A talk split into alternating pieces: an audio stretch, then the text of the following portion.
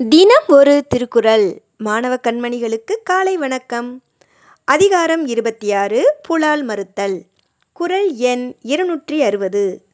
கொல்லான் புலாலை மறுத்தானை கைகூப்பி எல்லா உயிரும் தொழும்.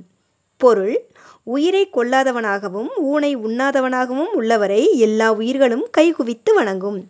எந்த உயிரையும் கொல்லாமல் புலால் உண்ணாமல் வாழ்கின்றவரை உலகில் உள்ள அனைத்து உயிர்களும் கைகூப்பி வணங்கும் என்று கூறுகிறார் திருவள்ளுவர். மீண்டும் குரல். கொல்லான் புலாலை மறுத்தானை கைகூப்பி எல்லா உயிரும் தொழும். நன்றி மாணவ செல்வங்களே இந்த நாள் இனிய நாளாய் அமைய வாழ்த்துக்கள்.